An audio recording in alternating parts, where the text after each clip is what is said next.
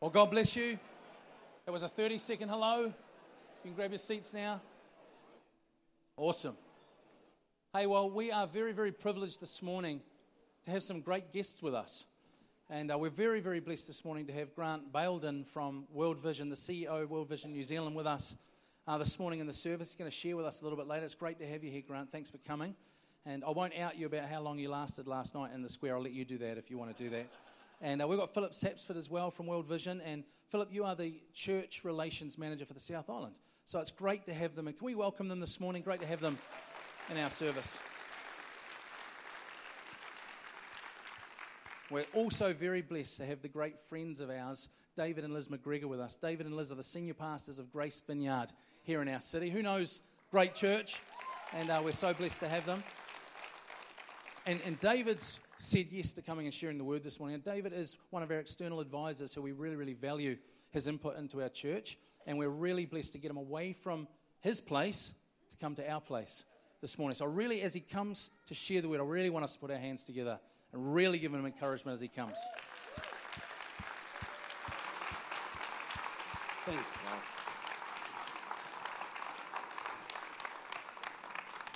Well, good morning, Life Church. So good to see you here today. And thank you for your warm welcome. You know, I always feel a very warm welcome when I come here because there is a relationship that goes back a long, long way. Uh, I was a youth pastor at Opawa Methodist Church, and I had uh, a great admiration for Paul and Jill Bennett. And I bumped into him once, and I thought to myself, oh my goodness, I've met Paul Bennett, I felt so amazing and um, because he has always had this amazing reputation in the city. And one day I mustered up the courage and I said, Paul, would you mentor me? And I was expecting him to say no. Here I'm a little humble youth pastor somewhere. And he said, Of course I will. And uh, he faithfully has mentored me all these years from the time I was a youth pastor all the way through planting a church. And I got myself into some real binds. And there are a lot of times I'd sort of ring up and say, Paul, I'm in trouble. And he said, What again? And uh, so come and, come and tell me everything, and I'd bring along my box of tissues. And um, Paul and Jill have been amazing mentors to us, and there's been this great love between our churches uh, over the years. And uh, I've learned so much. We have learned so much from your wonderful church. You know, Paul has never had it in his heart to be a competitor in the city. He's always been a father, and fathers always reproduce. And uh, Paul and Jill have blessed into so many different churches including ours. And uh, one of the uh, people that he has reproduced, or the couples that he's reproduced, is Carl and Ange. And, uh, you know, it's funny because we sit together and have lunch quite often, and uh, I feel in a way, I think Carl said this once, we're both sons of Paul and Jill. You know, we're in different places, but there's, there's their hearts are coming through into us. And so now I meet with Carl and Ange, and, um, you know, that relationship continues as we help and support and encourage one another. Isn't that the way the church is supposed to be? And so, you know, we're not competing churches on different sides. We are sister churches that help one another. And so often, you know, over the years, we've, we've coordinated things and we've, we've uh, used each other's resources. And we want to continue to that uh, way into the future. But I'm so excited how you guys are doing. You know, people look at your church and they see this amazing transition that's happened. And they say, Well, how have you done it so well? Not only has the place not slumped, you are growing further and you've got all these amazing new initiatives. It is so exciting to come into this church and see new, fresh, vibrant plans. And I picked up one of these as I came in multiply. Now, immediately you, immediately you see the word multiply, you know you've stepped into the kingdom of God. Because multiplication is what the kingdom is all about. If you know Jesus, if you know God the Father, you know God never is into shrinking things. We're part of an advancing kingdom. And I want to take a moment just to remind us of what the kingdom is all about. I want to remind you about what God's heart is about, like why we're gathering here today. Why, when we got saved, did Jesus not just zap us into heaven straight away? Because there's a mission to be done. There's work to be done even here in Christchurch. I'm going to start by telling you a, a, story that's very personal to my own heart. Some of you may know my second son, Ben. Has anybody heard of Ben? Some of you know Ben. His face is going to come up on the screen. He's known for giving out lollies.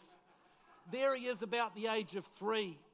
He goes out on the streets and evangelizes and he hands out lollies. He's always given away lollies. Well, one day when he was about three years old, roughly that age, we took he and his two brothers to the mall. His older brother Simon and his younger brother Josh was a little baby. And we were shopping for a while, and I had Simon in my hand, and Liz had the baby, and, and, and Ben was sort of running around. And at one point, Liz yelled out to me, Honey, have you got Ben? And I said, No, honey, you've got Ben. You know that thing, parents? The blame thing. And I said, Honey, I remember he was with you last. No, he ran on towards you. Well, I haven't got him, I've got Simon. Well, I've got Josh. Okay, well, we've got a problem. And suddenly, every kidnap movie that I've ever seen came large into my mind. You know, um, you know the, the Liam Neeson, I have skills that could make your job very difficult. You know, I had all that stuff coming into my mind. And I had visions of my little blonde three year old being shuffled out of uh, the palms and taken away. And I started looking, and Liz started looking. And you sort of think, well, they can't have gone too far. But kids just, they're like the flash, aren't they? They just go. And we looked around, and the more we looked, panic started rising in my heart. And uh, Liz took both boys, and I was running around and looking and thinking, well, how far could a three year old have gone? And we were retracing our steps. And after a while, just out of sheer panic, I started behaving like a madman. You know, here we are, it was probably about 10 or 11 o'clock in the morning in the Palms. I'm yelling out his name. And I'm starting to run, doing things. You know, I'm, normally I'm not an idiot anymore when I go there, but I was behaving like an idiot. I remember going to the door of Just Jeans and just yelling out, Ben, like this. And then saying, Has anybody seen my son Ben? He's about this tall, he's got blonde hair. And people sort of looking up from the racks as if, Who is that idiot, you know? And after a while, a security man came up and I said, I've lost my son. He's Ben. He's, he's that, uh, uh, that height. He's got blonde hair. He's three years old. And I tried to describe it and I realized I was sounding like a lunatic. And I said, Please, can you help me? And he was annoyingly relaxed. He said, Well, I'm sure he can't have gone too far. And I said, Well, let me be the judge of that. I've been looking for him for 10 minutes and I cannot find him anywhere. And he said, Well, I'll tell you what, I just think he'll probably just turn up. I said, Look, I'm not interested in him just turning up. I said, You're the security guard. You need to find him. Like, can you put an announcement? He said, Oh, we don't do announcements. I said, Well, what are you going to do to find him? He said, Well, let me have a think and I may make some calls. I said, I don't want you to make calls. I was ready to hit this guy. You know, I need some, I need some help. And I was trying to talk to various people and say, Would you come and help me? And no one would help me find Ben. It was like they were disinterested. You know, at that moment, I didn't care about anything else in the world. All I cared about was my lost son. If my biggest son Simon had said, Well, Dad, why don't we just go and eat some lunch while we wait? You know, I probably would have, you know, non smacking law or not, I probably, prob- you know, I, you know, I wouldn't, that wouldn't have gone down well. Imagine if the security guard had said to me, Well, you've got two other boys, you know, why don't you just focus on them? You know, some people can't have any children, you know, just be, be thankful with the two you've got. That would not have gone down, down well either because Ben, our son, is precious to us. And friends, from one end of the Bible to the other, it is a story about a dad who's lost his kids. It is a story about a father that is reaching out to lost people. Jesus talks about the shepherd that leaves the 99 to go in search of the one. It's ridiculous. He's got 99 sheep and he goes searching for one lost lamb. What a silly thing. But that one is precious. People often say to me as we're building the church, they say, but it's not about numbers, is it? And I say, it is all about numbers. It is all about numbers because numbers represent people. They represent human beings who are precious to Jesus. Don't do this, oh, it's not just about numbers. Is it? It is all about numbers. If that number is your child that doesn't know Jesus, if it's your husband or your wife, it's, if it's your grandparent or your father or your mo- mother, it does matter. Numbers do matter because they matter to God. Jesus came down on a mission and he said that in Luke chapter 19, verse 10. He said, The Son of Man came to seek and save that which was lost. That was his mission statement. He came to seek and save lost people. The word seek means to go out looking for, it's to search. And the word save is another word for rescue. Jesus was on a search and rescue mission. And I tell you something, he actually said to his disciples, I want you to come on the search and rescue mission with me. You remember he found the disciples by the boat? They were going about their business catching fish. Jesus came up to them and he said, Guys, leave the boats, come and follow me, and I will make you into something. I will make you fishers of men. In other words, leave what you're doing, leave your priorities, leave all the goals that you've got where you're building your own kingdom and just building things for yourself on this earth. I want to draw your attention to lost people. Come and seek and save lost people. And friends, that is the same call that he gives to you and me today.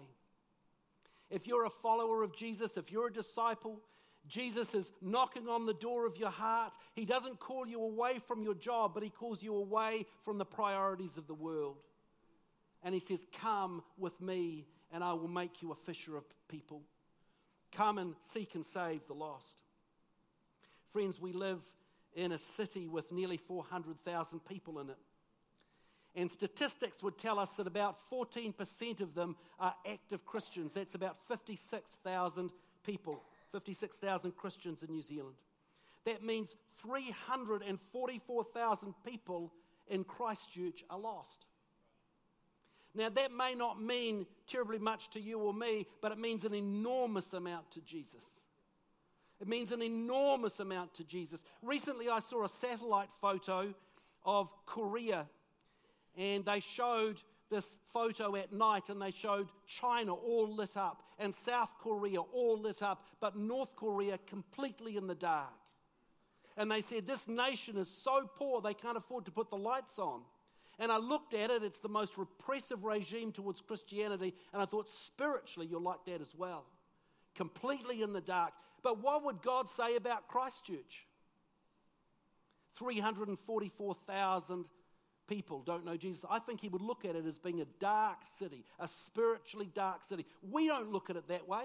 We come into a great church like this, we have wonderful worship, we have the preaching of the word, we've got our, our wonderful fellowship that we have here with this church and between churches. But God looks at those who aren't here, He looks at the lost. Over the last few years, we've been seeing horrible scenes from the Mediterranean.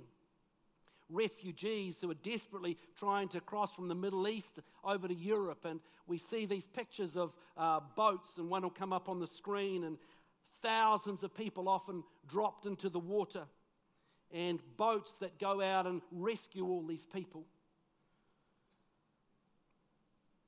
This church is a big boat, it's a big rescue boat. But the question is, what do you do when the boat gets full?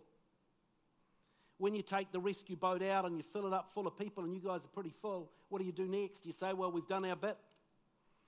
We've done our bit for the city. We've got a thousand people here. We've, we've done it. We'll sit back and relax.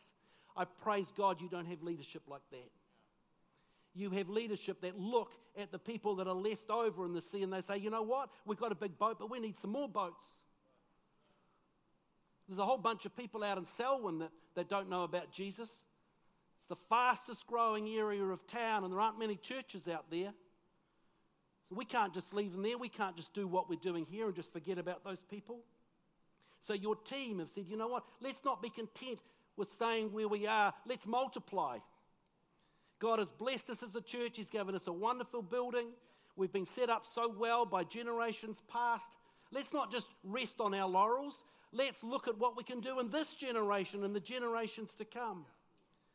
And so, your leadership team has had this vision of saying, let's not stop. Let's keep going. You know, healthy things grow, they reproduce. Healthy things do not stop where they are. That's what's happened with the Bennetts. The Bennetts came along and they have reproduced themselves, not just into leaders in the city, but the leaders all overseas, and left this wonderful heritage. And it's up to the leaders of this generation to grab the baton and not just do exactly what was done before, but say, well, how do we reproduce? And what's the legacy that's going to be left behind? And so I notice in your booklet that you're reaching out to the South Sudan and Ethiopia, and Thailand, and the Filipino community, and you've got a La Vida uh, Trust and 24 7 youth and community ministries that are just rapidly expanding because you're saying we cannot sit in this city and let it just go to hell. You know, I want to congratulate you as a church because it takes a lot of courage to multiply. Most churches do not grow because it is too painful to grow. Growth always equals pain. Growth means change, and none of us like change. We actually, inside our default mechanism, is to come into church and look around and know everybody. And I'm not going to ask for a show of hands, but there'll be a lot of people that always sit in their same seat, and there's nothing wrong with that. But if you come along and there's a whole bunch of new people, a whole new family, there will be something inside that says, What are you doing in my seat? We've always sat there. We've sat there for 30 years. You know, my, my grandparents before us sat in that seat. That is our family seat. It may not be written on the, on the chairs, but it may as well be. You know, it takes courage to be able to change. And a healthy church is constantly growing and constantly changing. If you come to a church year after year and it's always the same people and it never changes, friends, you're in a dying church. You're in a dying church. Because health is growth, and growth means new people come in. You know, when we started our church, we had this vision that we wanted to reach the whole city.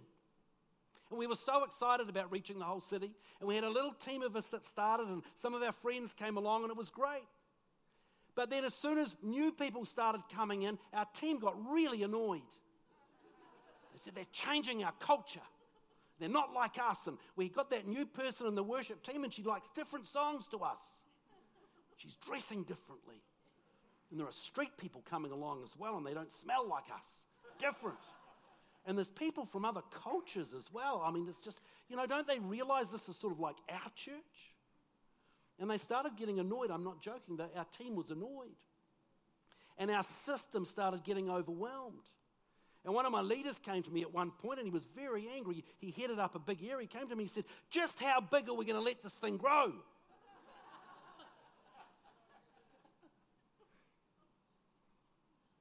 and without thinking, I said to him, Well, at what point do we close the door and tell everyone else to go to hell? And I went away and I spoke to the Lord about it. I said, Lord, what's going on? He said, You remember when you got on your knees and you prayed for lost people, you prayed to reach the city? This is it. It's messy and it's unfamiliar. And at a certain point, God started getting us to plant churches and start new services. And people said, But I like being in the service that I'm at because I know all the people there. And some of my friends are going to go out to that campus, and more friends are going to go out to that campus. And it's painful. When we had multiple services, people would come along and sometimes they'd swap over to the other service and they'd say, Oh, do you still come to this church? I thought you'd backslidden. But they were just going to another service somewhere else. And it takes adjustment for us when there's change. But your leaders have said, We're prepared for the pain. We're prepared for the challenge because we want to see our church grow. We want to be able to see Christchurch won. And it takes sacrifice because as people go and plant churches, and uh, Julia McCarthy and her team are going to go out to Life Church Selwyn, isn't that so exciting? Isn't that awesome? And you're going to see some of your team go, and it's going to be sad. You think, oh my goodness, that Julia, she's so awesome. She won't be speaking here quite as much. And maybe some other members of the church will go, and it will be sad. But it's only sad for you. Isn't it going to be awesome for the people who are going to come to know Jesus in Selwyn? And out Southwest Christchurch. There will be people that will come to know Jesus that would have never known him otherwise. You know, I was thinking this morning, we could have kept our church small. We could have just kept a little thing, and I would have missed out on two beautiful daughters in law who have come along because we chose to expand. And we've got another person that's coming uh, into our lives that could possibly become a spouse at some stage. And I thought, you know what? I could be jumping the gun a little here. We'll just edit that bit out. Nobody will ever hear that. But I was thinking this morning, you know what? If our church had not been allowed to grow, this never would have happened. And so we get these roundabout blessings that we never would have thought of before. My wife's cross with me now, I can tell. I'm going to be in trouble. The first person out of the church at the end of the service is going to be me. You know, so I'm going to say, now bow your heads, and I'm going to go straight out there. So I avoid my wife. And friends, the last thing is, the last thing to sacrifice is that it costs money when we expand the kingdom. Now, this is where you tighten your seatbelts, okay? And you think, oh my goodness. Or you escape the church just before I start into this, but you know, you get out fast. Because, you know, there's something within us that doesn't like giving money. And there's this stereotype about churches oh, churches always ask for money. I want to tell you something. When a church is, is expanding, we're not just asking for money, we're asking for time and talent and help and everything. That's what it takes to be able to advance the kingdom. And friends, if you're a person that doesn't like giving finances and time and talents and that sort of thing, you're in the wrong place because the church is a place that is advancing and reaching lost people. If you care about the people that are lost at sea and you want to send out boats to rescue them, the boats cost money. And the life jackets cost money. And it takes people to be able to uh, volunteer to go out and rescue those people. And so you can sit back and say, Well, I'm not into this, and that's fine. But it's up to those who do have a missions heart to say, you know what? Those people out at sea, whatever it costs and whatever it takes, we're going to go and we're going to rescue those people. And I don't mind dipping into my pocket to be able to make that thing happen. Young man came up to me when we were talking about raising money for our building, and he said to me, You know, I don't like these talks, he said.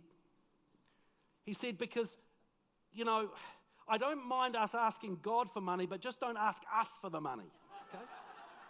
And I said, What do you mean by that? He said, Well, why don't you just ask God to just, to just bring it? And I said, Well, how? And he said, I don't know. He's God. I mean, just bring it somehow. But he said, Just don't ask us. He said, It really bugs me when you ask us for money. And I said, Don't you realize that the only way God advances his kingdom is through his followers? It's the only way he does it. Just think about it. Every church that's ever been built, every mission that's ever been done, it always comes through believers. So it either succeeds through the believers or it fails through the believers. And you know what? God has purposely given money to all believers so that there is provision and there is some left over for the kingdom. God just does it that way. He puts money into our lives, and then he looks and sees what are they going to do with it? Will it all go to them, or will some of it go into the kingdom? I want to just quickly tell you how Paul, the Apostle Paul, uh, did evangelism. What he did was he would plant a church, he would stay there for a while, and then he would say to the people in the church, You know what? I want you to help me to plant another church. Can you give me some money to do it? What I want you to do is make a pledge, and in a year's time, I'm going to come and I'm going to get the money and I'm going to take it to be able to plant a church. So he would take that money, he would go to the next church, he'd plant it, and he would say, You know what I want you to do? In a year's time, I want you to make a pledge. I want you to make a pledge for a year's time, and I, I want to come and get that money so I can, we can go off and plant another church. And so on and so on. Paul was just going from place to place, from church to church, getting money and starting another mission, and getting money and starting another mission. That is the way church planting works. You may say, Well, I don't have much. I think all of us don't have much. But it comes down to priorities. And, you know, I believe that there are four things that God gives us money for. One is the tithe. And the tithe is the money that we put into our local church to keep it functioning. Because you give all your money away overseas and your home church would collapse. The second thing is seeding, money for seeding, not just for churches, but into other things in the community as well. The next thing is saving. It's a biblical principle to save. And the fourth thing is spending. God gives us money for our own provision. You know, in our own lives, and for my wife and I, we tithe 10% of our gross income and some more into our local church because we so believe in the mission of the church. And then we have money that we seed. So we give to missions, we give to our building fund, we give into to ministries as well. They're the two priorities in our life. Then there's money we set aside to save, and then there's money to spend. And you know, we're not rich people, but we find there's always enough to be able to provide for things. we do have to do without some things. You know, I'd love to get a bigger TV or a larger whatever or stick on another bathroom. And sometimes those things have to wait because the priority is let's see what God will do with the kingdom with our money. Tim Keller says the standard for giving is not 10%, it's the cross. I love that. So we don't just look at percentages and think, well, I've got to give that. The standard isn't a percentage, the standard is the cross. Jesus gave everything. So God looks at our hearts and He says, Of everything I give you, what, what can you give back into my kingdom? We raised some money uh, for our building once, and there was a young couple that gave this massive amount of money. I begged with them, begged them not to give it because I felt it was too much. They actually sold their house and pretty much gave everything into our building fund. $240,000. And I said, please don't do it, please don't do it. And the guy said to me, I've been thinking about this. He said, even if one person gets saved, it's worth that money. But he said, how much is the cost of a soul? How much is the cost of a soul? I said, Well, if you change your mind, come back and we'll give it back to you. But I still think it doesn't feel right. But I, I was haunted by his words. How much is the cost of a soul? Next week, you've got your Thanksgiving faith offering, where you commit to a amount that you give over the year. And the Apostle Paul, when he was going into the churches and inviting them to give, talked about seeds. I used to cringe when people talked about giving and seeds, but you know what? Jesus and Paul did it all the time. You know, one of the first things I ever planted when I was a kid was corn. Anyone ever planted corn? I got a few little seeds and I put them in the ground and I came back after a couple of hours and nothing had happened. It's incredible. Kept coming out every few hours and nothing had happened. It took a wee while for something to come up, but here's a bag full of corn kernels. It's actually popping corn, but you know, if you plant these, I'm sure that something will come up. It's incredible, this thing, because when you plant one of these, it has the potential to come up as a stalk of corn, and on that stalk, there are usually two ears of corn. I got one here. Very hard to find at this time of the year. Here's a corn cob. Oh, it smells nice. Do you know what? That one seed can come up with two of those. Isn't that incredible? And I researched, thanks to Google, on the average corn cob, there are 800 more kernels that come on the cob. Isn't that incredible? So if you've got two of those, that's 1,600 come from that one tiny seed. Isn't that phenomenal?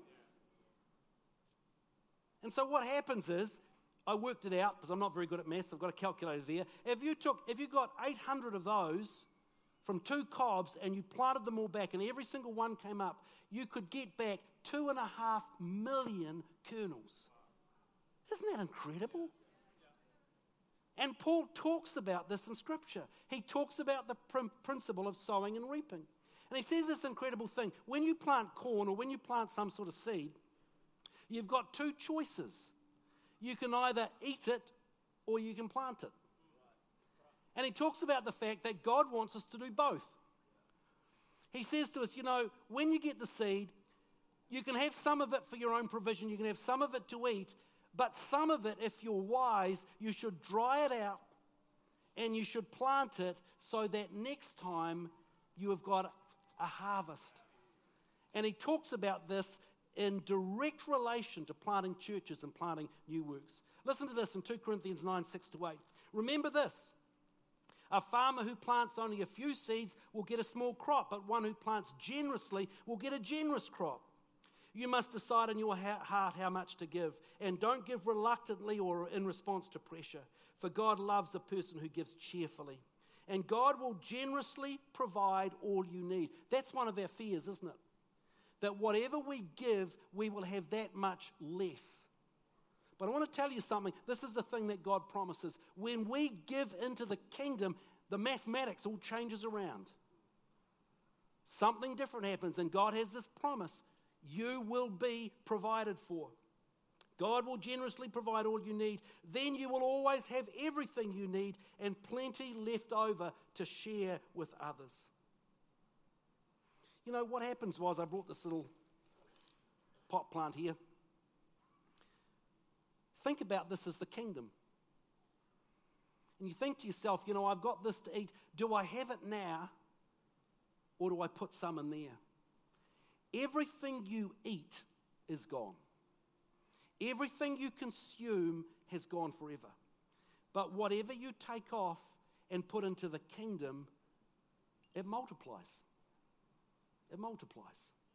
And the lovely thing is, God doesn't say, I want you to put all of it in. He doesn't say, every seed you've got, just put the whole jolly lot in, because that would be stupid. You wouldn't have anything to eat. God's generous. Even with tithing, He says you can keep the other 90%. He just says, take some of it and put it back in. Because whatever you put in is going to be the thing that multiplies. None of this will ever multiply. The other thing is, none of this will ever have eternal consequences. Only putting into this, into the kingdom, will have eternal consequences. 2 Corinthians 9, verse 10. Oh, first of all, uh, no, 2 Corinthians 9, verse 10. For God is the one who provides the seeds for the farmer and then bread to eat. In the same way, He'll provide and increase your resources and then produce a great harvest of generosity in you.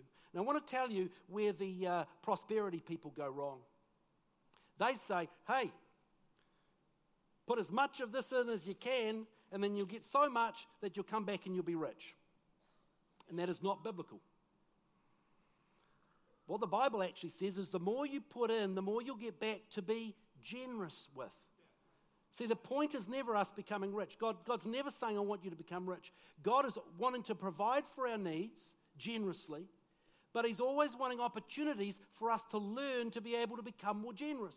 So He says, Sure, when I give you some, as you learn to be more generous with the bits that you put into the kingdom, you'll have more, not so that you become a multimillionaire, but so that you will learn to become more generous.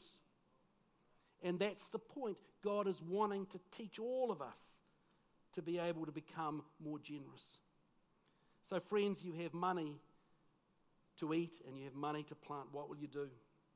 Next week, you're going to have the opportunity to take this little envelope. And you're going to have to think to yourself, well, how much am I going to keep to eat? Because you've got to keep some to eat. You've got to keep, you've got to pay the bills and you've got to have a mortgage. You've got to have a life. And God wants you to have a life. He wants you to have life in all its fullness. But the challenge comes what can I give that will stretch me? What can I give that would be generous so that more people would come to know Jesus? So that we can rescue more of the people from the sea? So that we can create more and bigger boats that can be a rescue ship for the future? And remember, whatever you put in to the kingdom will multiply. Not for you, although God will always provide for you, it will multiply for the kingdom.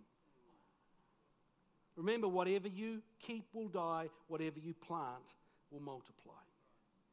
And this is God's heart for us 2 Corinthians 9, verse 11. Yes, you will be enriched in every way so that you can always be generous. And when we take your gifts to those who need them, they will thank God. So, two good things will result from this ministry of giving. The needs of the believers in Jerusalem, in this particular case, will be met, and they will joyfully express their thanks to God. As a result of your ministry, they will give glory to God, for your generosity to them and to all believers will prove that you are obedient to the good news of the kingdom. Friends, do you know why God chooses to pour his finances through our life? Because he wants to grow big hearts. He wants to grow big hearts. A number of years ago, we were trying to raise money just for our kitchen, uh, our church kitchen, and the money was very slow coming in. And I said, Oh Lord, please bypass the people and just give us the money. And God said to me, You've, you've completely lost the point. He said, The whole thing I'm interested in is people's hearts. He said, I could snap my fingers and it would all be there. But he said, I want them to have kingdom hearts.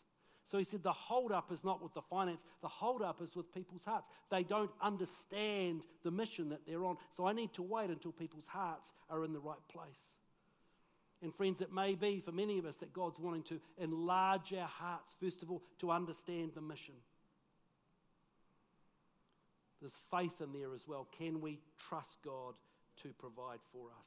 And one last thing I want to say, which is really important. Bible says very clearly that God only wants us to give with joy. If you can't give with joy, don't give at all. If you can't give joyfully, I said when we were raising money for our buildings, I said, guys, you know what? If you can't give joyfully to our building, please do not give because we don't want to have one brick of our building built without joy. We don't want any of it to be built by grumps. You know? We just want people who are joyful about the kingdom and joyful about the mission and excited about God's, what God's wanting to do. And friends, I know that you're people like this. I stand in this building enviously, I must say, and I think of the sacrifice that has happened to bring you here. And I know that many of you have sacrificed an enormous amount for the generation that's here today. And at the time, you may have gone without holidays, you may have gone out, you may have delayed building projects. I know some of you individually who have made huge sacrifices for this building.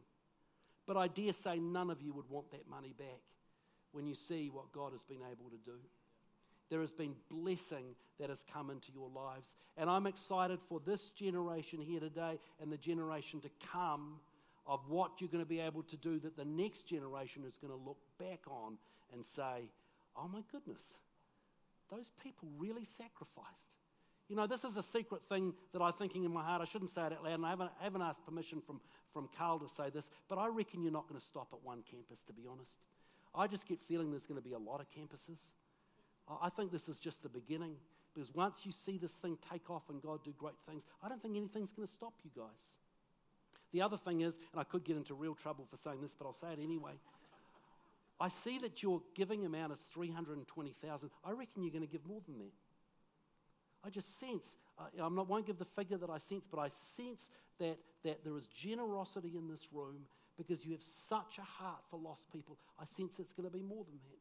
But I want to pray for you because I'm so excited that you have the courage as a church to say, we will not stay the way we are, but we will move forward because we passionately care about lost people.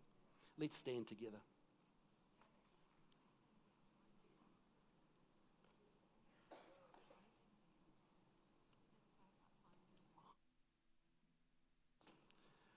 My wife's reminded me that I didn't say that we found our son Ben in the end. Just as well, I brought my wife along today. Yeah, we did. We didn't. We didn't go on with just two children. We did actually find our son, he was actually in Kmart eating lollies, funnily enough. he was sitting on the counter and they were feeding him, feeding him lollies. So he was fine. So thank you. I've got a habit of doing that. I tell part of a story and I leave everyone on a cliffhanger and then I go away and they say, You didn't tell the end of that story. We didn't listen to anything else you said because we were, we were waiting to see what happened to Ben. Let's pray. Father, I thank you for this inspirational church. Thank you, Lord, that this church has never been afraid of doing large things for the kingdom. Lord, as we stand in the largest church auditorium in the city, we think of the sacrifice of all those people, the hundreds of people who have gone before, and the amazing leadership of Paul and Jill that had the vision, even when they were a small church, that one day this church would be here to be a, bright, shining light. Father, I thank you for Carl and Ange and the wider leadership team, not wanting just to sit in comfort, but looking at the vision of lost people in the city and overseas as well, and especially in Asia, and saying we cannot just rest on our laurels. We can't just stay where we're at, but we need to expand even more. Lord Jesus, I pray that every member of this church would capture that heart of seeking and saving lost people. And even though there is pain in the journey sometimes, that everyone here would say, Yes and amen. We want to be a missional church. We want to use our time, talents, finances, resources so that other people would be able to be saved. May you bless every person. And I pray, Lord, for abundance next week. I pray that as people give with great generosity, that the city will be surprised at the miracle that you do. Thank you, Jesus. Lord, I pray that your blessing would be over all who are here today, all the people that call this place home. And we look forward to the harvest in coming years of the things that are birthed in this next week. In Jesus' name, amen. God bless you.